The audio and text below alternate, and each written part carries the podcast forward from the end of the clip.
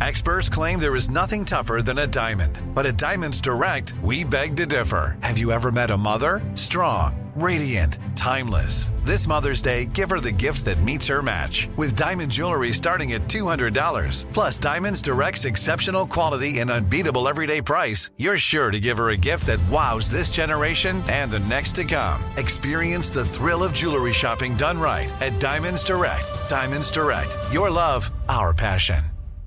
Tired of not being able to get a hold of anyone when you have questions about your credit card? With 24 7 US based live customer service from Discover, everyone has the option to talk to a real person anytime, day or night. Yes, you heard that right. You can talk to a human on the Discover customer service team anytime. So the next time you have a question about your credit card, call 1-800-DISCOVER to get the service you deserve. Limitations apply. See terms at discover.com slash credit card. You know you've got a comeback in you. When you take the next step, you're going to make it count for your career, for your family, for your life. You can earn a degree you're proud of with Purdue Global. Purdue Global is backed by Purdue University, one of the nation's most respected and innovative public universities. This is your chance. This is your opportunity. This is your comeback. Purdue Global, Purdue's online university for working adults. Start your comeback today at purdueglobal.edu.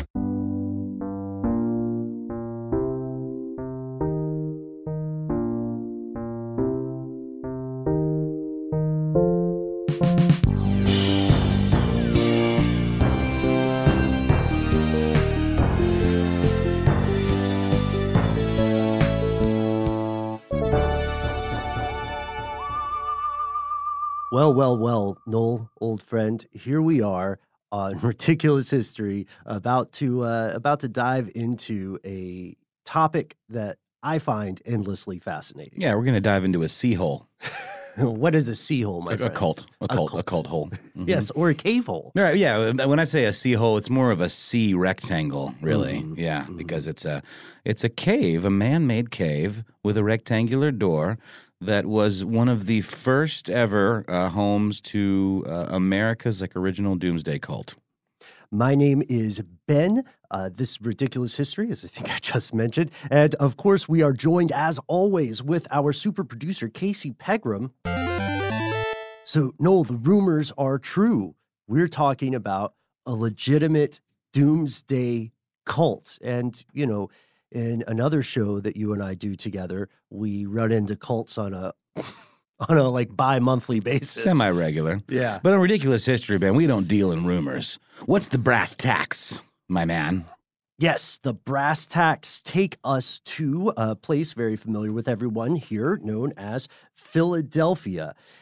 See, the Cave of Kelpius is tucked away in a remote section of the modern day Fairmount Park in Philadelphia, but it's it's very old. You could you could walk past it and not really notice the history now, unless you went inside, right? That's right. In fact, a lot of places that describe it say uh, even if you know where you're going, you're probably a lot less likely to find it rather than just stumble upon it because is in like a heavily wooded kind of Blair Witch kind of environment, right? Uh, it's along the banks of the Wissahickon Creek. Mhm. Um, and in 1694, a, um, a very smart fellow, a scholar, something of a of a new age mystic type, right, by the name of, of Johannes Kelpius, he brought 40 of his followers, all learned men, uh, from their home in Transylvania to the newly settled Germantown, Pennsylvania, because they were escaping religious persecution, because they were they weren't playing by the book.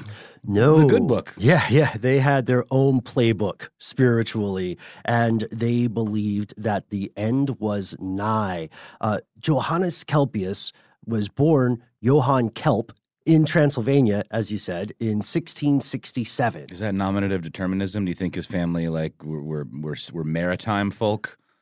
I wonder. That's a good question. You know, also what I noticed is given the timeline, this is way before Bram Stoker made Transylvania a scary place. That's true. Isn't that weird? It's going to come up in the next episode we're going to do, I think, as well. Oh, it is. It is.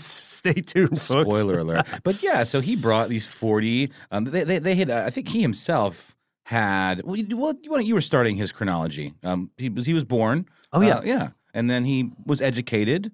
hmm Yeah, he completed his education at Bavaria's University of Altdorf. And at the time, it was a very respected, highfalutin institution there in Europe. Uh, and his name change occurred not because of vanity so much as because the common practice for scholars at this day and age was to Latinize your name. So Kelp became Kelpius. Would, would mine become Brownius? That's interesting. Bolinius? Bolinius, Brownius, Pegramius, Pegramius, Pigrumius. Pegrumius. That sounds good to me. So while he's at university, he becomes attracted to, acquainted with, enamored of a religious movement known as Pietism. This was a reaction against the Orthodox Lutheranism of the time, and then it later expanded to include beliefs that, you know, as you said with his followers, beliefs that were considered heretical, strange, forbidden knowledge, possibly occult.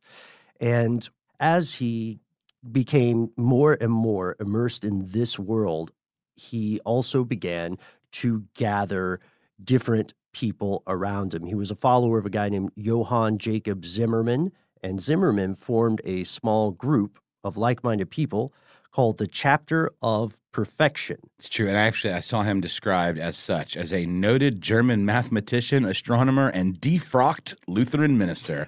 and you know what happens when they defrock you, right?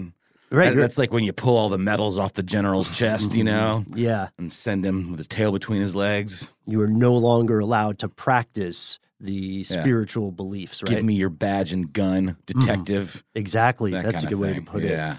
And this group, led by Zimmerman, that Kelpius is a member of, he, he right right around this time, he's maybe 20 years old, and most of the people in the group are around his age. And the group believed that there was a new spiritual age imminent. Uh, the, their version of the 1,000 year idea of Christ returning, and that they had to prepare for this.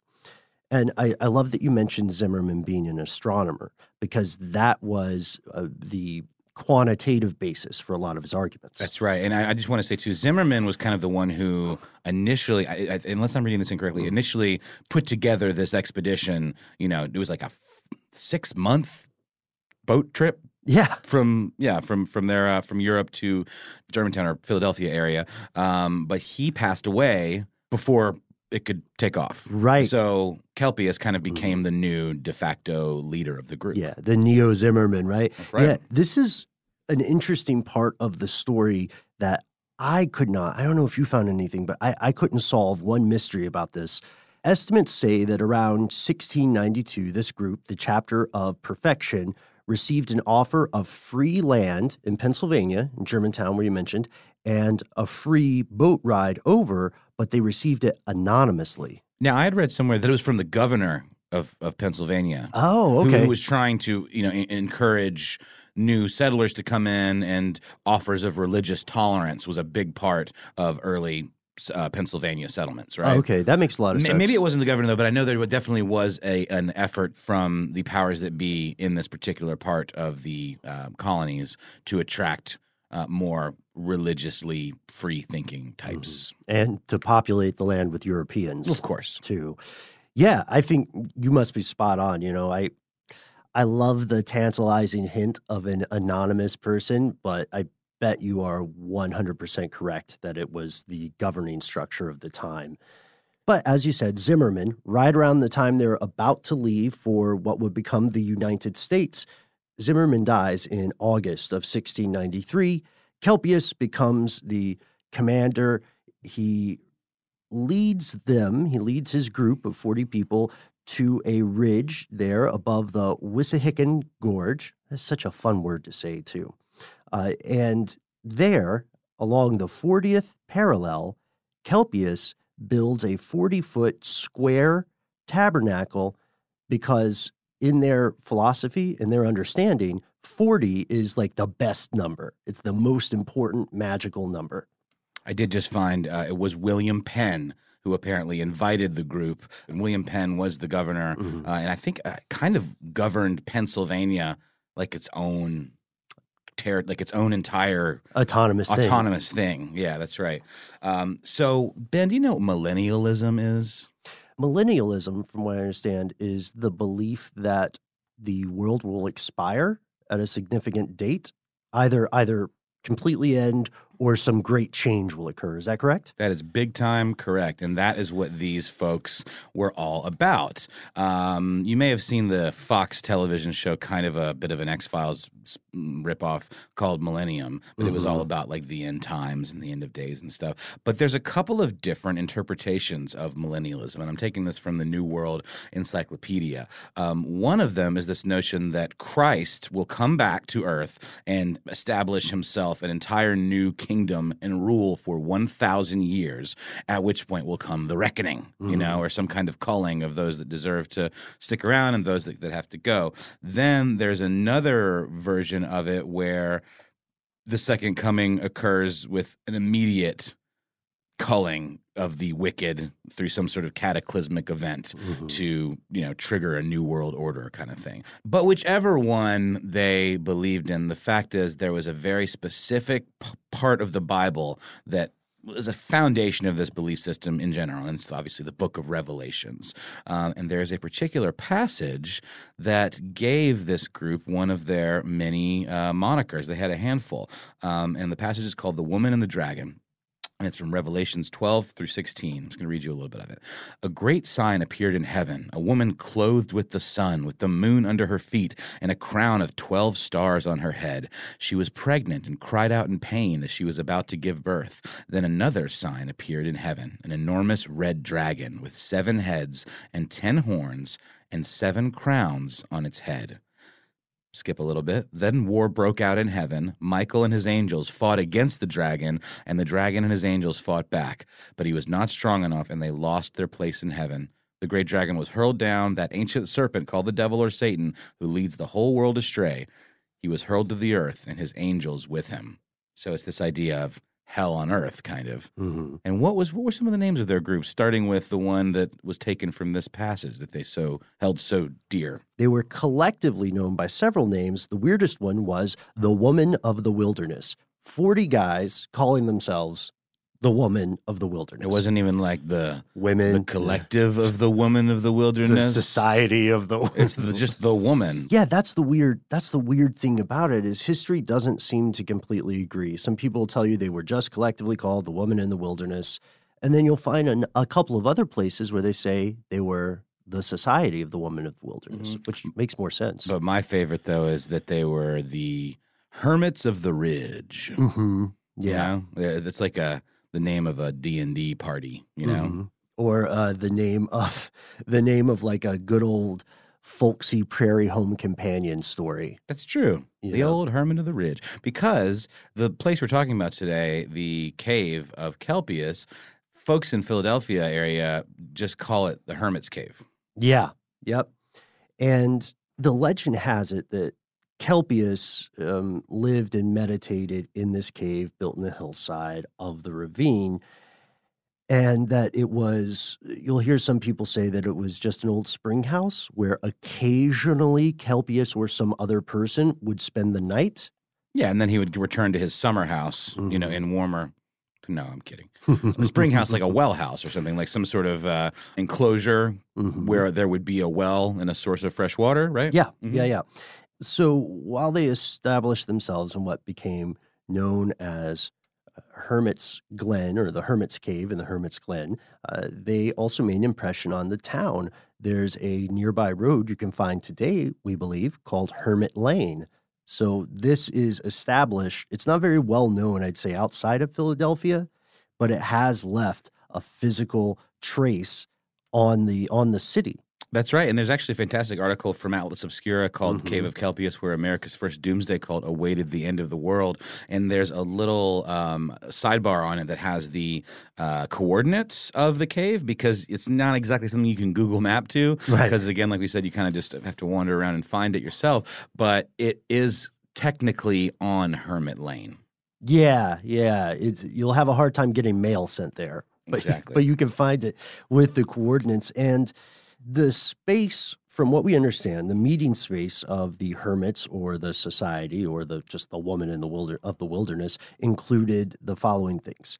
They had a rudimentary observatory where the monks would practice astronomy and this is thought to be the first observatory built in the new world the quote unquote new world. Yeah, and astronomy was a huge deal for these folks, and there's a there's a sense that it was because they were on the lookout for I'm going to call them extraterrestrials, but I almost want to say like heavenly like angels or something like signs and wonders Signs, signs and wonders, because Yeah. they really did believe that you know, like that passage, that maybe the the, the devils were going to come flying down from the sky. Mm-hmm. What's that? What's that line in? Uh, I think it's Batman v Superman, where he says, "Turns out the devils don't come from below; they come from above." yeah that's Kelpius, right you know, he he seemed to have that in mind when he was looking, and it was a very, uh, for the time, advanced uh, telescope, right, Ben? Absolutely, yeah. They were able to have um, a very clear view because we ha- we have to remember it's very easy for us nowadays as a species to see a mystical belief that one group or person has and take that to mean that we should dismiss their scientific beliefs. It's not the case. These things exist hand in hand. And to these people, they were not contradictory, sort of the same way that Isaac Newton had some really out there esoteric beliefs. Yeah, or that Rudyard Kipling was kind of a racist. I would say absolutely, right? Oh, God, what a terrible person. Tired of not being able to get a hold of anyone when you have questions about your credit card? With 24 7 US based live customer service from Discover, everyone has the option to talk to a real person anytime, day or night. Yes, you heard that right. You can talk to a human on the Discover customer service team anytime. So the next time you have a question about your credit card, call 1-800-DISCOVER to get the service you deserve. Limitations apply. See terms at discover.com slash credit card. Hey, Noel, have you ever wanted to wake up to something better? Oh boy, have I ever been. well, uh, this is where Avalon Waterways comes in. How does waking up to a medieval castle, an ancient cathedral, a rolling vineyard, or a charming cobblestone village sound to you? Here on Ridiculous History, that's right up our street, Ben, our charming cobblestone street. So I can say it sounds pretty good to me. You're absolutely right, Noel. Avalon Waterways has redefined cruising in so many different ways. They've got the uh, widest opening windows. They've got beds that face the passing scenery. So wherever you go, you have a front row seat to the views of the world. And not only do you wake up in the best staterooms in the entirety of the business, but you're waking up in a new port every day, right in the heart of these amazing historic cities. Ah, Ben, sign me up. Open your eyes to a better view and a different kind of cruising. One with smaller ships, bigger experiences, fewer people, and more of everything. Limited time special offers await at avalonwaterways.com. Snagajob is where America goes to hire, with the deepest talent pool in hourly hiring. With access to over 6 million active hourly workers, Snagajob is the all in one solution for hiring high quality employees who can cover all your needs. On demand, temp to hire, part time or full time. You name the position warehouse worker, retail associate, grocery store clerk, fitness trainer, baker, stylist, bellhop, podcast producer. Yeah, Snagajob's got a worker for that. With our easy to use platform, you're able to seamlessly post and fill available positions quickly with a dedicated customer support team to provide all the help you need along the way. Kind of nice knowing you have a talent pool like that in your own backyard, right? Snagajob is the partner you need to keep your business running smoothly. So visit snagajob.com or text snag to 242424 to talk to an expert. Snagajob.com, where America goes to hire.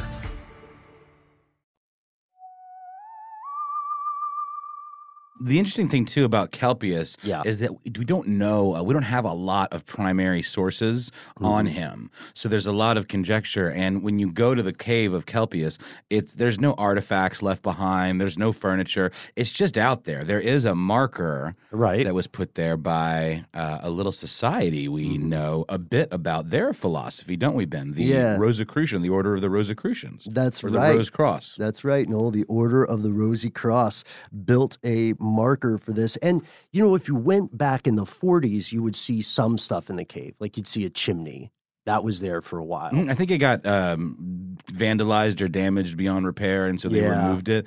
But um, I saw this cool video that it was cool for a minute, and then it started to lean a little heavily into some not true stuff. Right. But it did have a really cool walkthrough of the cave, and I don't know if this was added later. I mean, I, I it's certainly possible, but there's a there's a cross and then an upside down cross right next to it, and the idea being that like you know one is the sign of Christ, the other is the sign of the devil, and then throughout the space there are some other kind of strange coded messages, but.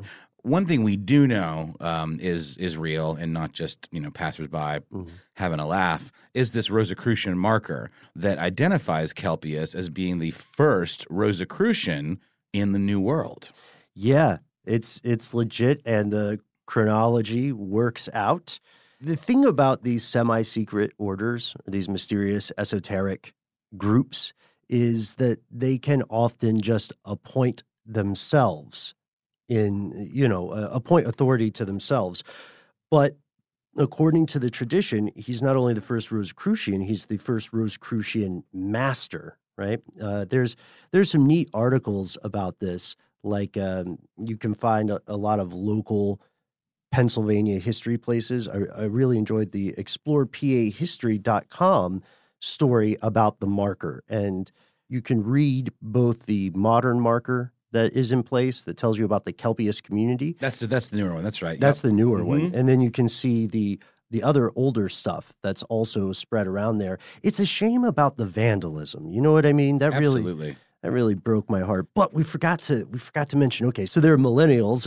yeah, I Uh, mean, okay, yeah. millenarians. Same difference. there we go.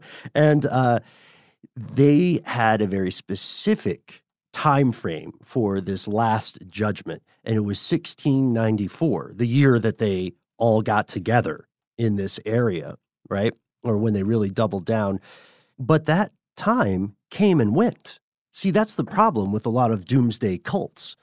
They'll predict something and then that moment will pass and the world will spin on as it as it will and then they have to find a new way to understand this. So according to the chestnut hill local with the title the rapture that never came the story of the hermits of the wissahickon according to them when 1694 came and went without a last judgment kelpius and the society said you know what we're going to look toward the year 1700 certainly the advent of this new century will bring about the end of mankind and the return of Jesus Christ. I mean, you gotta hope, you know. Mhm. Yeah. Hope for something better, right? And the year arrived. Uh, there was not, from their perspective, a return of a Messiah. And then they started to, I, I don't know, the, the members began to get tired of Yeah. these continual claims. Well, have you heard of the Church of the Subgenius, Ben? Yes, yeah. It's sort of a joke cult, kind of. Uh. I mean, yes, I'm, I'm, I'm going to leave it at that. It's, it's sort of a joke call where they they worship supposedly this like 50s clip art, like dad looking head Mhm. with a pipe called J, Reverend J.R. Bob Dobbs. Mhm. Uh, and the, the the fundamental concept of um, subgenius is slack. But a big part of them is they have this thing called X Day, where supposedly these aliens are going to come and do very much a thing that I think the uh, the Order of the Hermits or whatever you want to call them, we're hoping for. But they got the date wrong because they looked at it upside down. The big dummies, you know, and that's just sort of like a little bit thumbing of the nose at a lot of these death cults where they always get something a little off, and then mm-hmm. you know, oh, it'll be next time. Just keep keep stick with us, you know. And again, in in the defense of this group of Kelpius's community, they were not super aggressive, crazy, violent, aggro people. No, like you said, the community even kind of enjoyed their presence. They Yeah. were very gentle types, it would Sure. seem. Yeah, it would seem so. And then as they began to, as enthusiasm at least began to taper off, they saw the end of the cult becoming more and more immediate because Kelpius, it, it turns out that living in caves with, uh, with crushing low temperatures, especially in the winter months, turns out it's not good for you.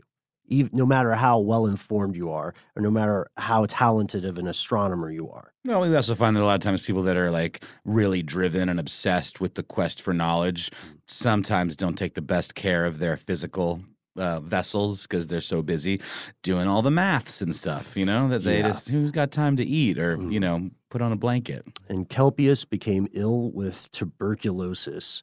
It's around 1705. He had to go away from the tabernacle area and move into the home of a former member who had Mhm. already left the organization in Germantown proper. And he lived uh, he lived for about three more years. I believe he was uh, early 40s when he passed away. Seemed seemed quite uh, Mhm. quite unfortunate and young.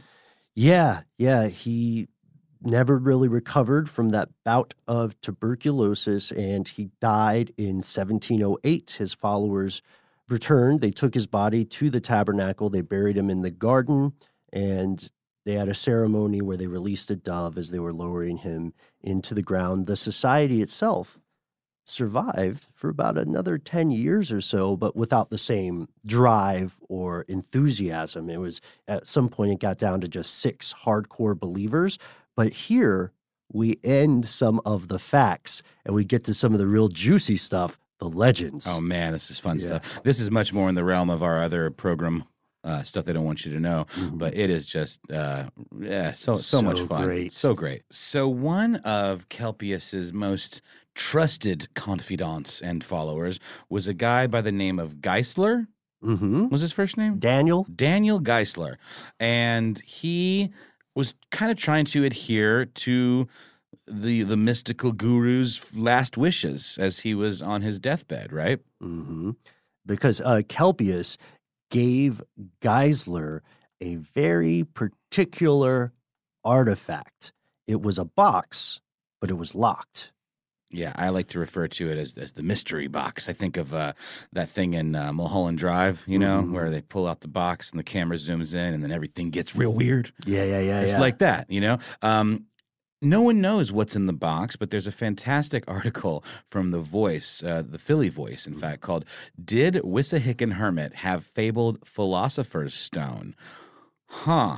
yeah. Ben, remind us, what's the Philosopher's Stone? Ah, yes. Well, in the co- the most common way to put it without making it a crazy metaphor for something is that it's a legendary substance that you hear a lot about in alchemical writings that can turn things into other things. It can Mhm. transmute substances. So you'll hear stuff like turning lead into gold, for instance, right? that sounds cool. yeah, it sounds like a great stone to have, right?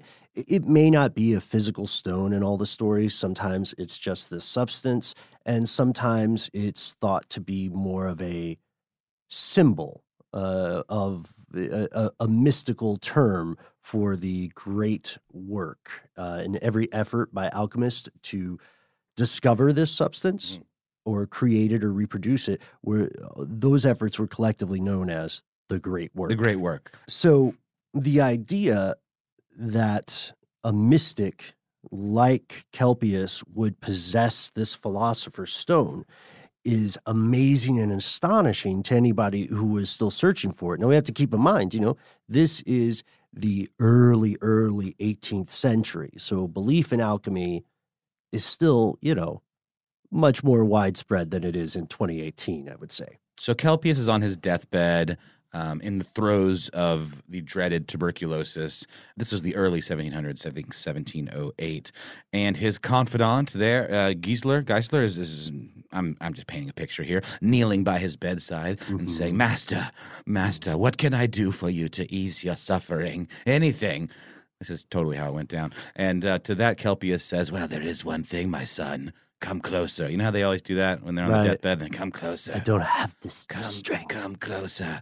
I want you to take hence this box, my arcanum, and I want you to throw it in the river. The the Schuylkill River? How would you Mhm. say that? Uh, Schuylkill? Schuylkill. Yeah. I want you to throw it in the, the watery depths of the Schuylkill. Mhm. And, you know, to this, um, our, our boy G- Giesler, He said, sure. Well, of course, And anything. then, and, and then promptly Didn't. didn't didn't do it. and the, the the great part of that legend is um, when when he comes back and he's like, All done, boss. Uh, Kelpius, He says, "Come closer." yeah, he, ra- he raises himself up and he expends what little energy he has to point at him and say, Daniel, thou hast not done as I bid thee, nor hast thou cast the casket into the river, but hast hidden it near the shore. And then he was like, "Ooh, you got me, you got me, boss." I was gonna try to pick that lock and And so now he's convinced that his that. master Yeah, no, he's definitely he's definitely convinced, and so he he he you know he finally does it. And what a disappointment though he, he this guy was. Yeah, What what kind of follow are you if you can't just follow simple instructions of a dying mystic? it's a dying wish. Seriously, man. So, so what happens, Noel, when he actually does throw it away? Well, according to this account, which was given by uh, Geisler to a uh, a guy by the name of um, Henry Muhlenberg, Mhm. who uh, the, the Muhlenberg College in Allentown, Pennsylvania, um, was named after, and also he. I think he's he started the North American Lutheran Church, or he was a big force in Yeah. establishing the North American Lutheran Church. This is again from this Philly Voice article. It's a very uh, fabulous account because Mhm. he says, and this is this is all you know written down, that as soon as he threw it in the river, it exploded. Yes. Yeah. Uh, like, is it so? Help help me get this straight. Did it explode? Was it a flash of lightning? Did it come from the box? That's what it almost sounds like. Yeah, it's it's it's, a little weird. Um, it it it's it's it's written as though it produced some kind of alchemical reaction, some sort of elemental. That's the word I'm looking for. Reaction, because it's described as uh, producing quote producing flashes of lightning and peals of thunder. It made me think when we first were reading about this of Indiana Jones and the Raiders of the Lost Ark. Remember where they find somebody ignores the advice and they open the ark and people melt and Mhm. there's all this strange Yeah. a- at the time amazing special effects. Yeah, it's it's also been um, forever memorialized in an amazing GIF that you can Yes. drop whenever someone says something crazy. You That just- I- yeah, you throw, the- throw down the one of the Nazi's face melting off and his eyes bugging out. There we go. The, this account, we should also mention. I'm glad you brought up Henry Muhlenberg because Geisler didn't tell the pastor about this immediately after, right? It was a number of years. Yeah, yeah, for sure. Um, but this this uh, Philly Voice article does a really good job of pointing out how this sounds a whole lot more like a kind of literary device rather than an actual account. You know, Mhm. they compare it to um, King Arthur.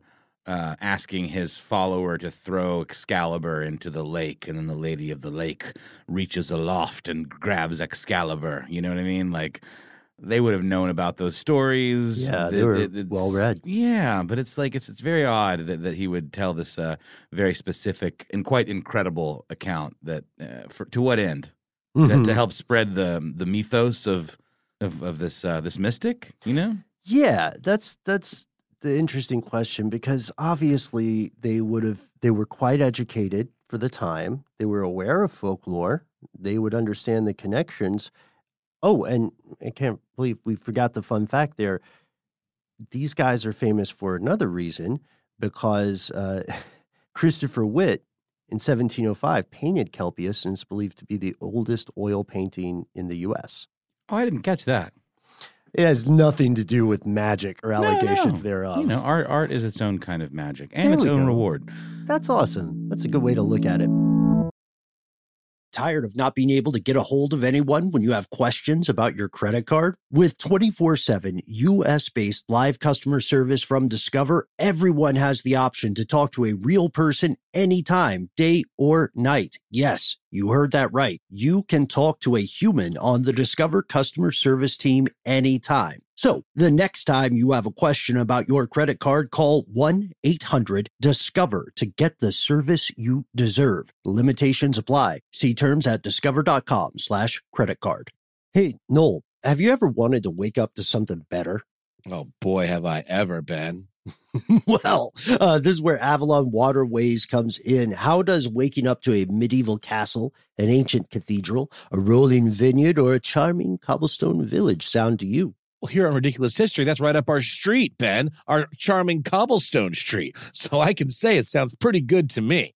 You're absolutely right, Noel. Avalon Waterways has redefined cruising in so many different ways. They've got the uh, widest opening windows. They've got beds that face the passing scenery. So wherever you go, you have a front row seat to the views of the world. And not only do you wake up in the best staterooms in the entirety of the business, but you're waking up in a new port every day. Right in the heart of these amazing historic cities. Ah, Ben, sign me up. Open your eyes to a better view and a different kind of cruising. One with smaller ships, bigger experiences, fewer people, and more of everything. Limited time special offers await at avalonwaterways.com. Snagajob is where America goes to hire, with the deepest talent pool in hourly hiring. With access to over 6 million active hourly workers, Snagajob is the all in one solution for hiring high quality employees who can cover all your needs. On demand, temp to hire, part time or full time. You name the position warehouse worker, retail associate, grocery store clerk, fitness trainer, baker, stylist, bellhop, podcast producer. Yeah, Snagajob's got a worker for that. With our easy to use platform, you're able to seamlessly post and fill available positions quickly with a dedicated customer support team to provide all the help you need along the way. Kind of nice knowing you have a talent pool like that in your own backyard, right? Snagajob is the partner you need to keep your business running smoothly. So visit snagajob.com or text snag to 242424 to talk to an expert. Snagajob.com, where America goes to hire.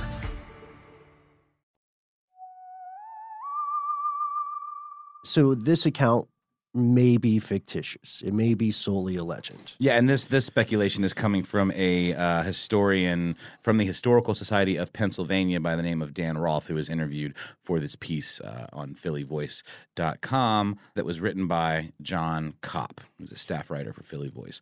So where does that leave us today? Um, oh, I, I do have one other thing. I, I, did see this video that I was talking about earlier. Mm-hmm. That it's kind of cool for a, for a point, and then it really starts to get into like and he was totally looking for aliens. And Ooh. Ben Franklin liked it was believed in aliens too. And uh, Ben Franklin supposedly got possession of all of the relics and remaining um, materials that were ever in this cave. Uh, but I found no mention of that anywhere, like yeah. of, of, any connection between Ben Franklin, other than the fact that the um, American Philosophical Society, which was founded by Ben Franklin, mm-hmm. does have two books of Kelpius's in in their library. One of them is the Diarium of Magister Johannes Kelpius, mm-hmm. um, and that is uh, from 1917, reprinted, so it's not even an original.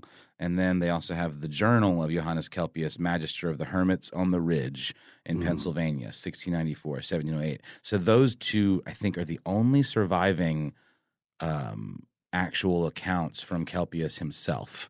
Yeah, a lot of there there maybe was some other correspondence or something like that, but it was not a whole lot. None of his actual philosophy is mm-hmm. codified in any kind of like expansive works. You know? Right, right. It's those those are the two books that we're aware of. There is one other I thought fascinating paranormal story. If we want to continue getting oh yeah, man, about yeah. Kelpius. Okay, so we said that after his death the brotherhood, the society dwindles down. At one point, there are just six, let's call them hardcore monks, zealots, ardent believers. And they were led by a guy named Conrad Mathai. Mathai. Let's go with that. Yeah, like, ah, Mathai. There we go. Perfect. Mm-hmm. But uh, eventually, the group starts breaking down further and further and further. And that guy we mentioned, Christopher Witt, who moved to Germantown, he also quit the uh, the group, but he continued a lot of his hobbies that he had from his time in the group. And he did pretty well. By 1718, he was a wealthy man. He had bought over 120 acres of land, but he was always under suspicion in town of being, get this, Noel, a Hexenmeister. That's is it like a witchy dude? yeah, yeah. Uh, so people thought he was maybe using his magic his magical abilities or his esoteric wisdom to get ahead in the secular world. And they also continue to provide services of a paranormal or spiritual type to the community. This guy I just mentioned, Conrad Mathai, cast horoscopes, he performed exorcisms, he said he could travel outside of his own body. There was a book called The Pietist of Provincial Pennsylvania. Written by, Ooh, Yeah, I like that alliteration, don't we? Yes. Uh, written by a guy named Julius Sachse, who says the following about Conrad. A captain's wife allegedly asked Conrad in 1740 when he could expect her husband's ship to return. So the guy goes into his chamber, lays down in a trance for an hour. Then he wakes up, he comes back in, and he tells this lady her husband is at a London coffee house and he's preparing to set sail for the new world. And when the captain returns, you know, several months later, whatever, he meets Conrad. And then the first thing he says, again, according to this story, is that he was in a London coffee house and saw the dude, Conrad himself, staring at him. Mm. And he said he remembered the encounter because apparently the old man, Conrad, had come up and yelled to him about not writing to his wife. That's got to be total malarkey. Rude. But what a great story. Yeah, yeah, that's a good one. Good way to cap this one off. You got anything else? Uh, you know what? I think we can call it a. Oh, no. Do you hear that? Really? Oh, man. It's been so long. We had such a streak going. It's time. Jonathan Gentlemen. Strickland. John. It's been so long. Jonathan Strickland, the, The Quister. Quister. You've Yeah. been working on that laugh, Is huh? it well- really you? I know, I've been celebrating, I've gentlemen. been missing you. though. It's weird. Have you? It's like the way you miss a, a, uh like a sharp pain in your in your side. Right. Where, where suddenly you wake up one morning and you think, huh, that's different. Yeah. It's not. I kind of miss it now. Mhm. Uh, that's very the- sweet of you. Day after No. a chiropractor kind of longing. Well, just consider me your spinal adjustment of love. Here I am All right.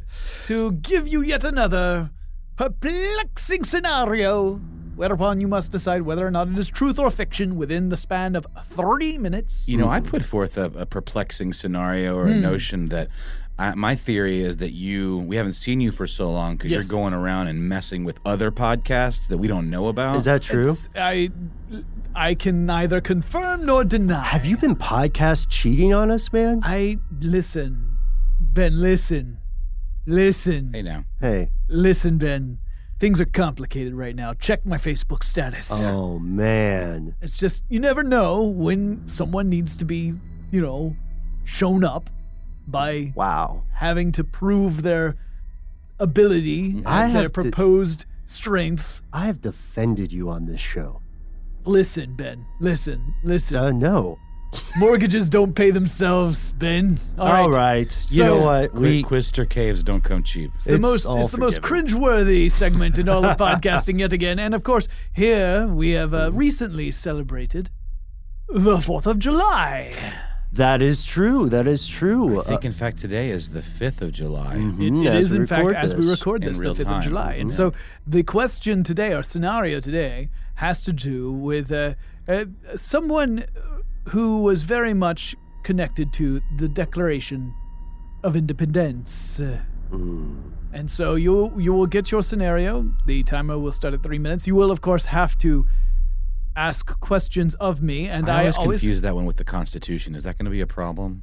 we, we will see. Okay. But in order in order to ask a question this Uh-huh. time, I always give you an arbitrary rule. Yes. This time, if you wish to ask a question to me, you must first say, "Sit down, John." All right. It's a reference to a musical called 1776. Go watch it, Noel. All right. Uh, All right. I might, Here I might your learn sce- a thing or two. Here's Yeah. your scenario. Prepare yourself and start the timer when I am done. Hang Here on, let me warm up because as longtime listeners know, I have to get a running start to jump and hit the cl- hit the second hand Right. of this grandfather clock we spent so much money on. Yeah, if you could get the touch screen on that grandfather clock activated and you just unlock it now so that you can type in the number. Here we go. We're working live, man. Along with Dr. Lyman Hall and George Walton, Button Gwinnett signed the Declaration of Independence representing the colony of Georgia. He would return to Georgia to serve as president He also maintained a rivalry with Lachlan McIntosh, a Scotsman who served in the American Army as a brigadier general, which was a position that Gwinnett had coveted. Gwinnett commanded McIntosh to conduct an invasion of East Florida during the Revolution. The invasion was a terrible failure. The two men blamed one another for the fiasco, and it all resulted in a duel. However, on the morning the duel was to take place, in southern Georgia near the border of Florida. As Button Gwinnett walked his way to Lachlan McIntosh, he was bitten by a venomous snake, suspected by historians to be a coral snake. And while the bite itself might not have been fatal, the medical attention that was given to him certainly was, and he died of infection a week and a half later. Start the clock. All right, we are start. Give me a running start. Boom. Okay. Sit down, John. Yes, Mr. Berlin. Could you tell us again where this duel allegedly took place? Southern Georgia, not too far Southern from the border of Florida. Okay. near what is now known as Fort McIntosh, as uh, as it turns out. And Button Gwinnett. So we know there's a Gwinnett County. We know about Button. I, mean, I remember him from Georgia history as a boy. Mm-hmm. You know, And uh, McIntosh is a is a common name for institutions here in Georgia. I always confuse Button Gwinnett with Oglethorpe, though. Just like I do the Declaration of Independence with the Constitution. I am a really bad historian. You know, we're not bad, Noel. We're ridiculous. Oh, that's right. That's Okay. our whole thing. That's kind. That's kind. So, uh, yeah, Uh, one thing I don't remember from Georgia history is hearing anything about a snake bitten Button right. Gwinnett. Also, coral snakes. That's standing out to me. I am very tempted to just go false. Yeah. You want to just Well, um, uh, do we sit down, John. There we go. Uh, yes, Is the is the kicker that he died from poor medical? Like we we- we are we? I've, I've, it's been so long. Are we trying to discern if like any detail of the story is true, if the whole thing is not true? If if if you're saying he died from poor medical attention, but then there was a detail in there that wasn't any true. a- any one detail there could make this statement that's false. That's that is how that works. Yeah. isn't it? So so it, it is either all true or all false, or there's some falsehood in it. But if there's just some falsehood in it, It is A, still inherently it is false. It is inherently false. all okay? So Um, all or so it's nothing. all or I'm, I'm- nothing. I'm locking in false babies. all right. Me personally, I'm, I mean, I'm, I okay. need you to. Let's yeah yeah. Let's let's count it down and make it official, bro. Mhm. Three, two, one. False. Gentlemen, you have defeated me finally.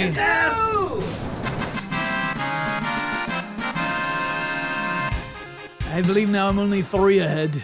Okay. Well, you know, one day at a time, man. Yeah yeah. Hey Casey, can you play some uh, victory music? Make it make it a dirge, Casey. a dirge. So here are, here are the actual facts. Yes. There was a duel. There was a duel. I remember that. Button Gwinnett uh, did wish to be brigadier general at the American Revolutionary War. Lachlan McIntosh, his political rival, got that. And then when he returned to Georgia, he was first elected Speaker of the House of Georgia, Mm-hmm. as well as uh, Commander in Chief of the of the Georgia forces. And he did, in fact, order McIntosh to invade East Florida, a British colony. Uh huh. Uh, it did not go well because McIntosh did not have the resources needed. He returned to Georgia and then he proceeded to badmouth Button Gwinnett in front of the Georgia Assembly. You don't go bad mouthing Button in front of his own assembly, man. A duel was arranged.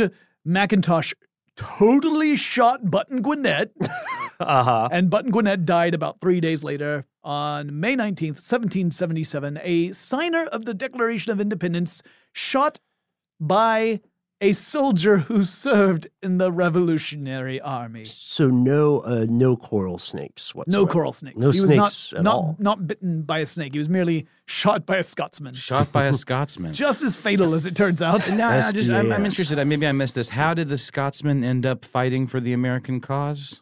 He was uh, he was given the position of brigadier general. So they, they were both up for consideration for brigadier general. They were see. rivals. I and see. Button Gwinnett see, was passed over. Uh, Button Gwinnett's closest ally was Dr. Lyman Hall. And as you mentioned, we have a Gwinnett County. We also have a Hall County. Oh yeah yeah. That is where I am from, Hall County. Okay. Oh, getting to know you. Is that where your lair is? In Hall County? Yeah. No. Heavens, no. Are you? I'm an old Fourth Ward man now. Well, Jonathan, what a tremendous pleasure to have finally started winning some of these, right, Noel? I know, but I'm I'm not I'm not getting enough remorse from you. I'm not see, I'm sensing. still three ahead. well, I know, but I almost feel like you, you threw us a little bit of a softball with this one. And while I appreciate it, mm. I also somewhat resent it. Oh, then I'll I'll I'll come at you extra hard next time. So, what will happen next, ridiculous historians? Will the tension continue to simmer? Will we get closer and closer to an even score or fall further into the hole? There's only one way to find out. Well, there are several, but there's one way we would like you to find out. Yeah, just, you know, listen to the show. Oh, you know, Con- subscribe continue to listen to subscribe to my Twitter feed. You'll find out about Uh, it. hey, hey, now. Yeah, hey, what's this other show? Oh, n- n- I'm not at liberty to say. No, what's the other show? I, I have no idea. Oh, you guys are making me so paranoid. No, it's fine. That's part of the whole interaction here is paranoia. But seriously, thank you for coming again, Jonathan Strickland, the uh, devious quizster. We appreciate it. Slash, uh, resent it heavily. Mm, Thanks um, for helping us learn stuff, man. Mm, That's love you- true. love you too. And thank you, folks, for tuning into the show. We hope you'll join us next time where we talk about a bunch of uh, states that never were, uh, that, that have a lot of fun names and stories. And uh, just, just listen to the episode, it'll be good. In the meantime, you can write to us at ridiculous at howstuffworks.com. You can check us out on the typical social media channels. Um, our preferred method of communication with uh, our ridiculous historian community is through our Facebook group of that very name, Ridiculous Yep. Historians. And we actually just came out with an episode that featured some stuff from that very community, and we had a really good time doing it, and we'll probably do it again. So check that out and um, drop some memes or stories or Sure. questions or ideas on there. You might hear it in an episode. Yes, and you may well hear from us, from Casey, Noel, and myself. A big thanks, of course, as always, to super producer Casey Pegram. Big thanks to Alex Williams, who composed the track. You know what? Big thanks to everybody. Except Jonathan. thanks to Christopher Hasiotis. Jonathan, you got you're making a stink face. Yeah, What's- it's, I love you too, Noel. oh, guys, I'm I'm feeling the emanations of affection here. This That's is enmity. awesome. Yeah. Enmity is what you're feeling. Well, the course of true love never did run smooth. Lee. Thanks for tuning in, everyone. Goodbye.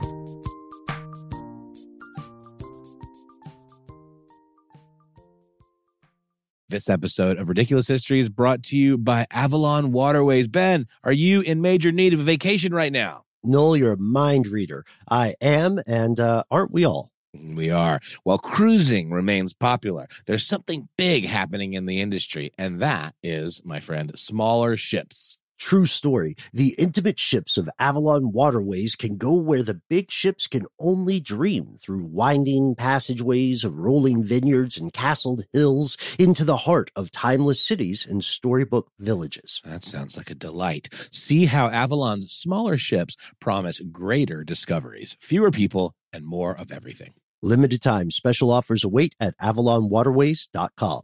Top Thrill 2 is like no other course. Two 420 foot vertical speedways, three launches. All right, let's talk strategy. Copy that, driver. Go for maximum acceleration off the start. Roger that. You've got a short straightaway to push from 0 to 74 on the first vertical speedway. And what about the rollback? Rollback will set you up for an explosive reverse climb 420 feet in the sky so you reach 0 G's in total weightlessness. 420 feet of straight up speed. Let's get it. Top Thrill 2, the world's tallest and fastest triple launch strata coaster. Get your tickets at cedarpoint.com. As the number one audio company, iHeartMedia gives you access to all. Every audience, live conversations, trusted influencers, and the insights and data you need to grow.